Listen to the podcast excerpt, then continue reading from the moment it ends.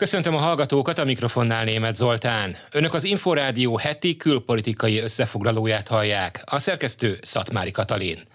Az orosz-ukrán háború legfrissebb fejleményeiről élő híradásainkban hallhatnak. Most először arról lesz szó, hogy a Gazprom felfüggesztette a Bulgáriába és Lengyelországba irányuló gázszállítását, mert sem a lengyelek, sem a bolgárok nem hajlandóak rubelben fizetni. Sipos Ildikó összefoglalója. A Gazprom arra hivatkozva függesztette fel a gázszállítást a két ország felé, hogy sem Lengyelország, sem Bulgária nem teljesítette azt az elnöki rendeletet, hogy az április 1 után leszállított gázt rubelben fizessék ki, mondta a portfólió elemzője. Azt, hogy ezeket a feltételeket a lengyelek és a bolgárok visszautasították, azzal lehet magyarázni, hogy egyébként van más szállítási alternatívájuk, és egyébként is lejárt volna idén évvégén mindkét ország kapcsán az oroszokkal kötött hosszú távú gázvásárlási szerződés, amelyet nem is akartak megújítani. Összességében gyakorlatilag az történt, hogy előre csúszott az időben az orosz gázról való leválásnak a dátuma. Gyakorlatilag itt csak a két országba direktbe érkező gázszállításokat függesztette fel a Gazprom. A két országon keresztül folyó, egyébként fizikailag is elkülönülő tranzitszállításokat ez nem érinti. Weinhardt Attila hozzátette, sem a lengyelek, sem a bolgárok nem maradnak maradnak gáz nélkül. Azért tudták ezt meglépni a lengyelek és a, a bolgárok, mert a lengyel esetben például ősz környékére készen áll majd a Norvégia felőli vezeték, amely pont ugyanakkor a éves beszállítási kapacitással rendelkezik, amennyi gázt most a lengyelek az oroszok felől vettek. A bolgároknak pedig szintén van más beszállítási alternatívájuk, részben az amerikaiak nyomására tették ezt a lépést. Időközben Kirill Petkov polgárminiszterelnök bejelentette, a bolgár kormány felülvizsgál minden a Gazprommal kötött szerződést. A bolgár kormányfő a Reuters szerint külön kitért arra, hogy ez érinti a Magyarországra és Szerbiába irányuló tranzitot is. A portfólió elemzője szerint ugyanakkor a bolgárok várhatóan nem tesznek olyan lépést, amely negatívan érintheti Magyarországot. Sipos Ildikó, Inforádió 88,1 a földgáz a szerződésnek megfelelően és zavartalanul érkezik Magyarországra, jelentette be New Yorkban Szijjártó Péter. A külgazdaság és külügyminiszter szerint a Gazprom lépése azért adott okot az aggodalomra, mert az egyik érintett Bulgária az Oroszországból Magyarországra érkező földgáz tranzit útvonalába esik. A Magyarországra, Oroszországból érkező földgáz mennyiség egy jelentős része a déli szállítási útvonalon érkezik, vagyis eh, Oroszországból eh, Törökországba, aztán onnan Bulgáriába, majd onnan Szerbián keresztül eh, Magyarországra. Földgáz szolgáltató kapcsolatba lépett a bulgár transzgázzal, amely a bulgáriai földgáz rendszer üzemeltetéséért felel. Azt a választ kaptuk, hogy a Bulgáriának szánt mennyiségek leállításától függetlenül a tranzit Bulgárián keresztül zavartalanul üzemel. A Gazprom megerősítette ugyanezt, mondván, hogy a Szerbiának és Magyarországnak szánt gázt azt megindítják Bulgárián keresztül. Kapcsolatba léptem Zorana Mihajlovicsal, Szerbia energiaügyi miniszterével, aki arról tudósított, hogy Szerbiába is megérkezett az elvárt szerződés szerint várt mennyiség, ami egy része ugye Szerbiában marad, része pedig ugye Magyarországra érkezik, és Bulgária energiaügyi minisztere megerősítette, hogy tiszteletben tartják a szerződéseiket, azokat, amelyek amelyek a tranzitra vonatkoznak. Szerződés szerinti mennyiség érkezett Magyarországra. Déli irányból ez azt jelenti, hogy a napi 10 millió köbméter időarányos része már megérkezett, tehát egyelőre úgy látjuk, hogy a tranzit útvonal működése zavartalan, természetesen fokozottan figyelünk, kapcsolatban vagyunk a bolgár és a szerb, valamint az orosz kollégákkal is. Ugye az elmúlt héten Törökországban, Ankarában a török külügyminiszter megerősítette számunkra, hogy a maga a török áramlatvezeték a tranzitot adja, azzal nincsen probléma. Úgyhogy reméljük, hogy ez így is marad, de figyelünk, és ha ne adj Isten valami változás lép fel, akkor, akkor nyilván azonnal intézkedünk, de egyelőre a tranzit változatlanul, szerződésszerűen és zavartalanul érkezik Magyarországra. Az Egyesült Államok fokozatosan felújítja a jelenlétét Ukrajnában és további katonai segélyt nyújt. Erről beszélt az amerikai külügyminiszter és a védelmi miniszter kievi látogatása után. Korábban nyilvánosságra került, hogy az amerikaiaknak komoly szerepe volt a Moszkva hadihajót értámadásban. Ukrajna közvetett külföldi segítéséről kérdeztem Resperger István ezredest, a Nemzeti Közszolgálati Egyetem hadtudományi és honvéd tisztképző kar MBI katonai nemzetbiztonsági tanszékének vezetőjét. Egyrészt ugye van a felderítés, hírszerzés, ebben teljes amerikai segítséget kap, pontos helyzetképe van Ukrajnának arról, hogy az orosz csapatok hol állnak, hol vannak, merre vonulnak előre, hol mozgatják a logisztikát. Ez nagyon pontos, hiszen ebből sok mindent ki lehet számolni a ukrán vezérkarnak, ez óriási segítség.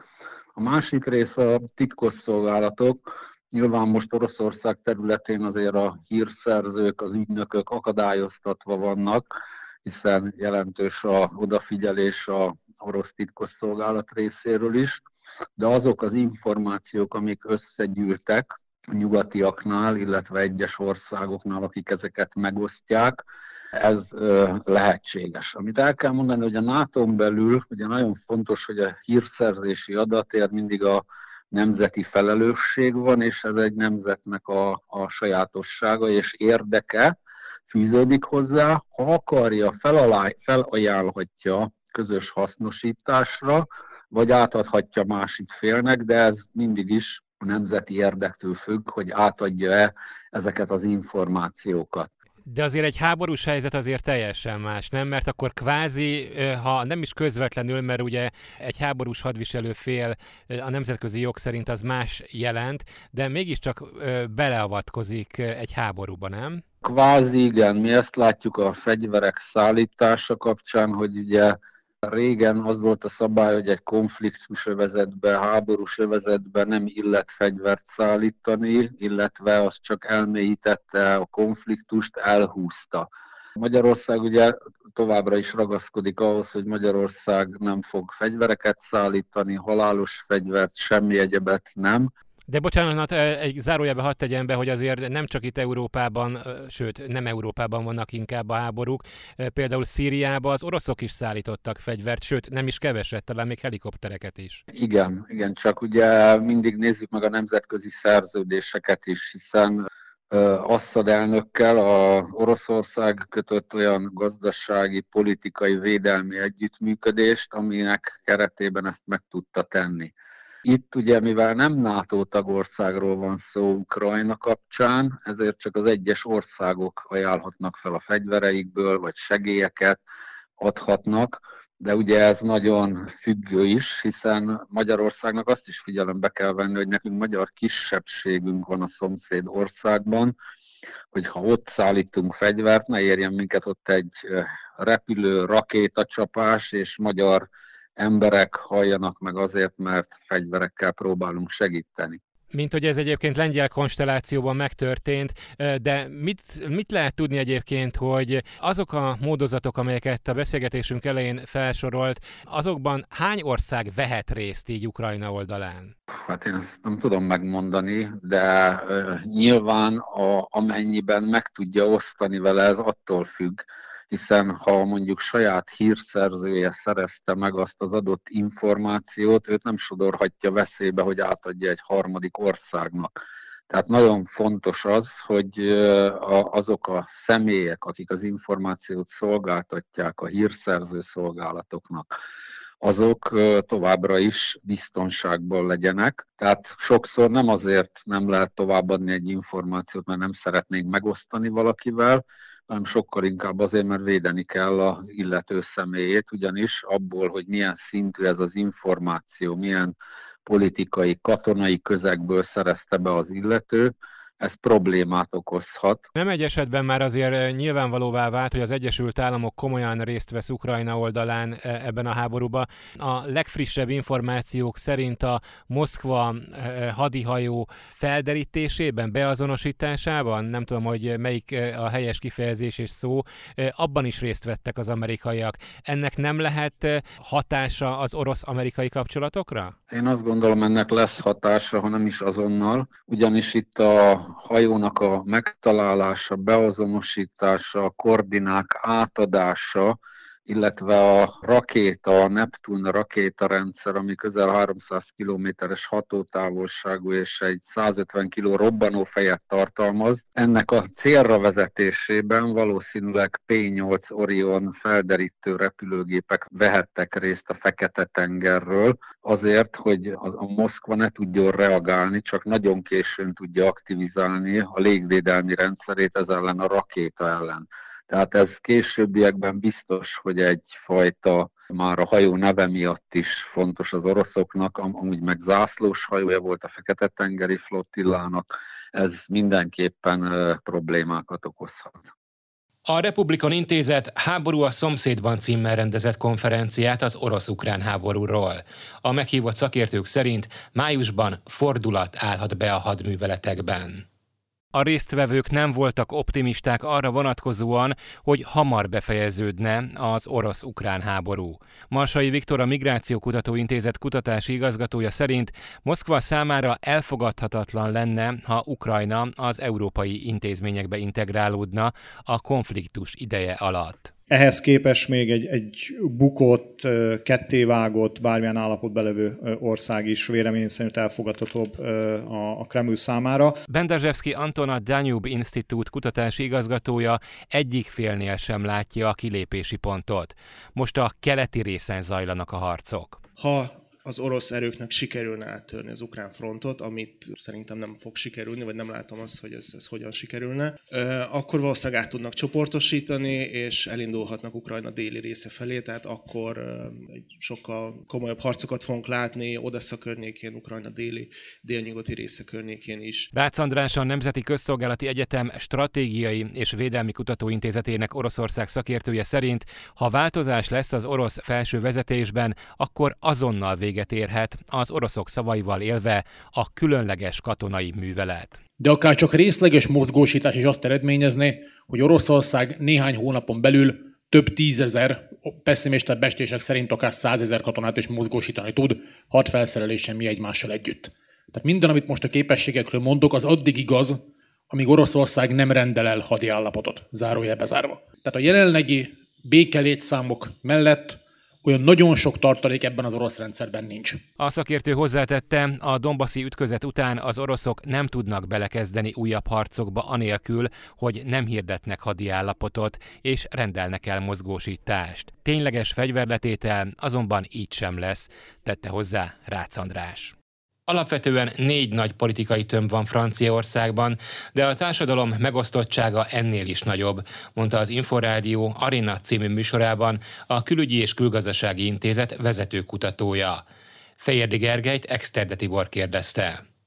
Nem vagyok többé egy politikai tábor jelöltje, hanem mindenki elnöke vagyok, mondta Emmanuel Macron győzelmi beszédében. Ez alkalmat ad arra, hogy a francia politikai táborokról beszéljünk. Milyen politikai táborok vannak Franciaországban? Gyakorlatilag nagyon megosztott a francia társadalom, annak ellenére, hogy úgy tűnik, hogy ez az 58,5% mivel ugye megnyerte a választásokat Emmanuel Macron, ez nem azt jelenti, hogy ennyi személy támogatná őt maximálisan. Itt azért nagyon sok az úgynevezett volt ütil, ahogy mondják a franciák, tehát egy olyan voks, amely gyakorlatilag valaki ellen szól, de nem feltétlen valaki mellett. Ugye ne felejtsük el, hogy már Le Penről van itt szó, aki a másik jelölt volt a második fordulóba. Visszatért az a politikai gondolat itt a két forduló között, hogy itt gyakorlatilag a szélső jobb oldallal szembe kell fellépni, holott Marine Le Pennek a politikája talán sokkal inkább egy radikális jobboldal, de már nem az a szélső jobboldal, mint ami Jean-Marie Le esetében volt az ő édesapja esetében, tehát 20 évvel ezelőtti politika. Úgy tűnik, hogy ma három főpont alakult ki, talán inkább négy. Az egyik főpont ugye Emmanuel Macron körüli inkább centrista kör, csoport, ahova nagyon sokan akár a jobb középről, bal középről is beálltak mögé, hiszen nincs megfelelő erő ezekben a pártokban jelen pillanatban. Ezzel szemben viszont ott találunk a jobb oldalon két nagyobb erőt.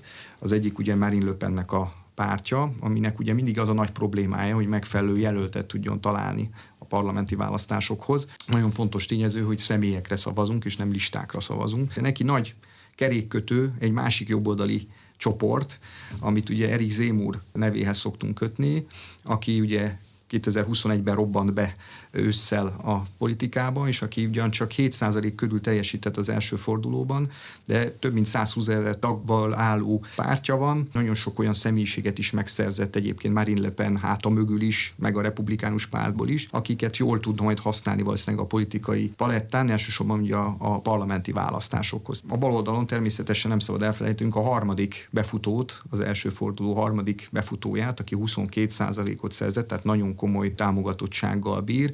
Ez a Melanchon féle társaság, ugye Jean-Luc Melanchon, aki egy radikális baloldalt képvisel. Ugye ő mögötte nagyon sok olyan is van, akik alapvetően nem feltétlenül az ő személyét támogatják, de akik szerették volna, hogyha ez a baloldali gondolatok, amelyek közé inkább a szociális kérdések, illetőleg a zöld politika is tartozik, környezetvédelmi politika, ez a gondolat is előtérbe maradjon, ezért választották, vagy ő mögé álltak, tehát itt azért egy elég heterogén csoport áll Jean-Luc Mélenchon mögött is. Hát ő az, aki szeretné a baloldalt összefogni a lehető legszélesebb körben, és ő már azt is rebesgeti, hogy akár miniszterelnök is szívesen lenne, lehetne esetleg nem kizárt úgynevezett kohabitáció, tehát ahol a kormány más színű, mint a, az elnök. Tehát azt gondolom, hogy négy ilyen nagy csoport van, de alapvetően az egész társadalom sokkal inkább megosztott, még inkább. Úgyhogy miatt a választások kimenetele, a harmadik forduló, hogy szokták emlegetni a parlamenti választások, azért még egy nagyon kérdéses dolog lesz.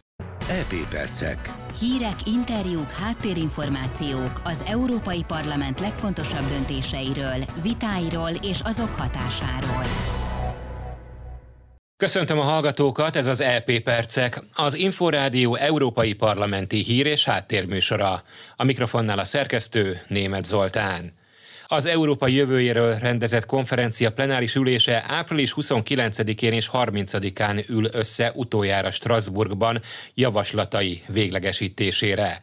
A jelentést május 9-én Strasbourgban adják át az EU intézmények elnökeinek, akik kötelezettséget vállaltak arra, hogy figyelembe veszik a jelentésben leírtakat. Legutóbb az EU a világban témánál felvetődött, hogy meg kell-e változtatni az unió hatásköreit az olyan válságok, mint például az ukrajnai háború megfelelőbb kezelése érdekében. Itt felszólalt a német Marina Zelenska, a polgári vitacsoport tagja is. Nekünk kell kezdeményeznünk ezt a háborút, csak tárgyalás útján lehet befejezni. Európának végre gyakorolnia kell a befolyását. Guy Verhofstadt a konferencia társelnöke sajtótájékoztatón összegzett. Uh, Szeretnénk ebből állandó rendszert teremteni.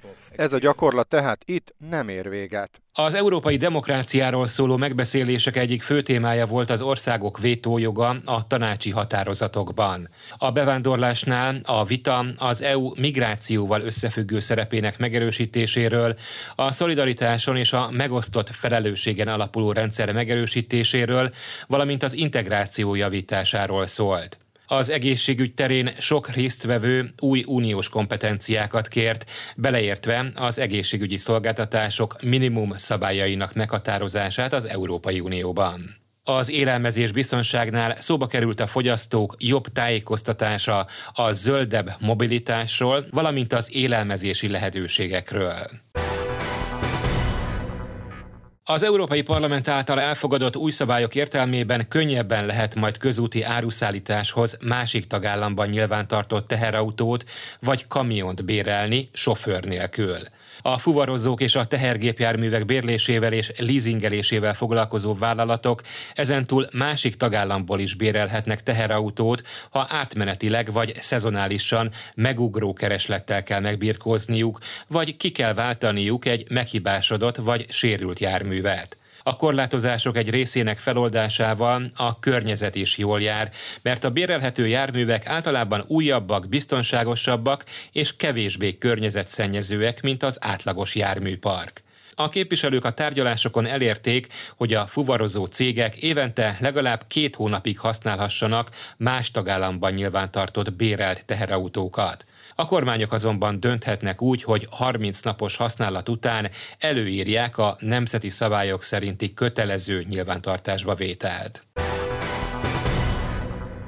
Május 11-e és 13-a között újra az Uránia Nemzeti Filmszínházban mutatják be az Európai Parlament és az Európai Filmakadémia megújult közös filmművészeti díjára, a Lux közönség díjra jelölt filmeket.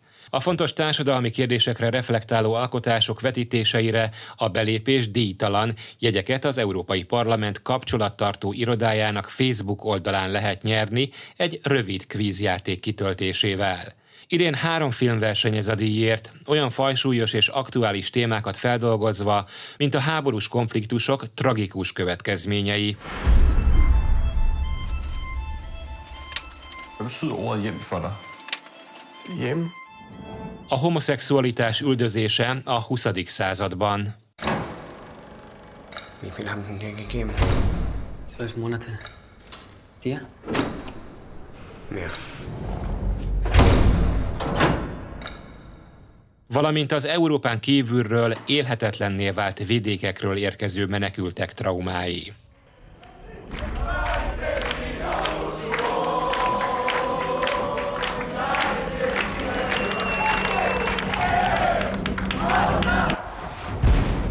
A közönség szavazásnak idén különösen fontos szerepe van a díj odaítélésében, ezért a szervezők minden résztvevőt arra bíztatnak, hogy értékeljék a megnézett filmeket a www.luxaward.eu honlapon. A szavazók közül tíz nyertest sorsolnak ki, akik részt vehetnek a június 8-án Strasbourgban megrendezendő ünnepélyes díjátadón. Ez volt az LP e Percek, műsorunk meghallgatható és letölthető a szolgáltatók podcast csatornáin, valamint az infostart.hu internetes portál podcastok felületéről. Az LP e Perceket hallották. Az ELTE Politikatudományi Intézet és a Nemzeti Közszolgálati Egyetem külső oktatója szerint az Európai Bizottság nem akarja megbüntetni Magyarországot, nem ezért indította a jogállamisági eljárást. Fóris György az Inforádió Brüsszeli Hét című műsorában azt mondta, konkrét tényekkel igazolt, az Unió által kifogásolt rendszerek működésével összefüggésben kérnek magyarázatokat. Az EU szakértőt kérdeztem. Most például Magyarország két hónapot kap arra, hogy válaszoljon erre az első levélre, akkor a válaszát majd a bizottság egy hónapon át eh, vizsgálni fogja, hogy eh, meggyőzi-e őt az adott tagországi vélemény. Ha nem győzi meg, akkor küld egy második levelet, ebben már határozottabban, konkrétabban megfogalmazza, hogy már pedig a szerinte észlelt eltérések fennállnak, tessék ezeket korrigálni. Konkrétizáltak, ha minden igaz, akkor olyan dolgokat írtak le most a bizottság részéről, amit bizonyítékokkal is alátámasztottak és igazoltak, hogy rendszer szintű gondok vannak. Miben más ez a mostani bizonyítási metódus a korábbiakhoz képest, például az általad említett kötelezettségszegési eljáráshoz képest? A táncrendet mindenképpen kötelező betartani. Tehát ez nem úgy van, hogy a testület rögtön a végére ugrik, és azt mondja, hogy én bizonyítottnak érzem, hogy te biztos megszektél itt valamit, és rögtön kirogok rád egy büntetést. Igenis be kell tartani azt, hogy legfeljebb úgy küldöm el a levelet, hogy már előre, mint egy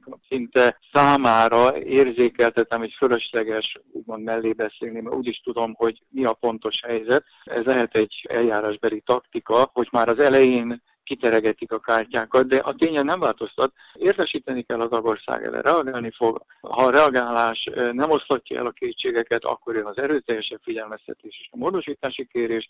Ha a tagország arra sem reagál, akkor, akkor kezd átlépni a folyamat fokozatosan abba, hogy a bizottság most már tényt megállapít arról, hogy itt a tagország eltért a közös szabályoktól. Ő a maga részéről ez bizonyítottnak érzi, de félrejtések és tévhitek eloszlatására azért rögtön szögezzük le, hogy a bizottság soha nem büntethet, illetve csak egyetlen olyan területen büntethet, ahol erre a tagországok felhatalmazták, versenyjogi kérdésekben, de az piaci ügy. Ugye a mostani eljárás alapja az, hogy Brüsszel szerint a magyar közbeszerzési rendszert jellemző rendszer szintű hiányosságok tartós megléte áll fenn, és egy átfogó korrupció ellenes keret hiánya és súlyosbító tényezőként a nyomozati és válthatósági tevékenység függetlenségének korlátai is felvetődtek. Ez jelentheti ez a kvázi lajstrom azt, hogy az Európai Bizottság Magyarországot az Európai Ügyészséghez való csatlakozás felé tereli? A kettő nem feltétlenül függ össze. Vannak elvárások a bizottság részéről, hogy a bizottság megítélés szerint hogyan lehet még hatékonyabban kivédeni tagországokban az európai közösségi közpénzek jogtiszta felhasználását. A közegyetértés a tagországok nagy többsége és az EU intézmények oldalán az, hogy az egyik ilyen garancia például az ügyészséghez való csatlakozás, de ez nem kötelező megfelelési elvárás. Ha valaki nem így akarja biztosítani, hanem más eszközökkel és bizonyítani tudja, hogy azok épp olyan hatékonyak, akkor ezt nem lehet tőle megkérdőjelezni. A mostani szabály azt mondja, hogy vélelmezik azt, hogy valamely tagországban a közösségi pénzek felhasználási környezete, ami lehet szabályzott, lehet intézmény, lehet hatósági felügyeleti rendszerek közötti nem kellő illeszkedés, lehet visszamenőlegesen bizonyított helytelen közpénz felhasználás, ami mögött korrupció, vagy legalábbis visszatérő kliensek megkérdőjelezhető támogatása és bármi egyéb. Szóval a pénz kezelésének a környezete tűnik olyannak, hogy oda, még mindig most a közösségi megítélést mondom, kockázatosnak tűnik Európai Uniós forrást átadni, hanem előtte megkövetelni, hogy ez a környezet változzon, például változtassanak a közbeszerzési szabályon, vagy, vagy az igazságügyi rendszer, pénzfelhasználási nyomkövetési rendszerén, vagy bármi másra, és amikor ez megtörténik, akkor kezdik a pénzt folyosítani. Tehát ez egy, ez egy preventív rendszer. Önök az Inforádió heti külpolitikai összefoglalóját hallották. A szerkesztő Szatmári Katalin, a műsorvezető német Zoltán volt. Viszont hallásra!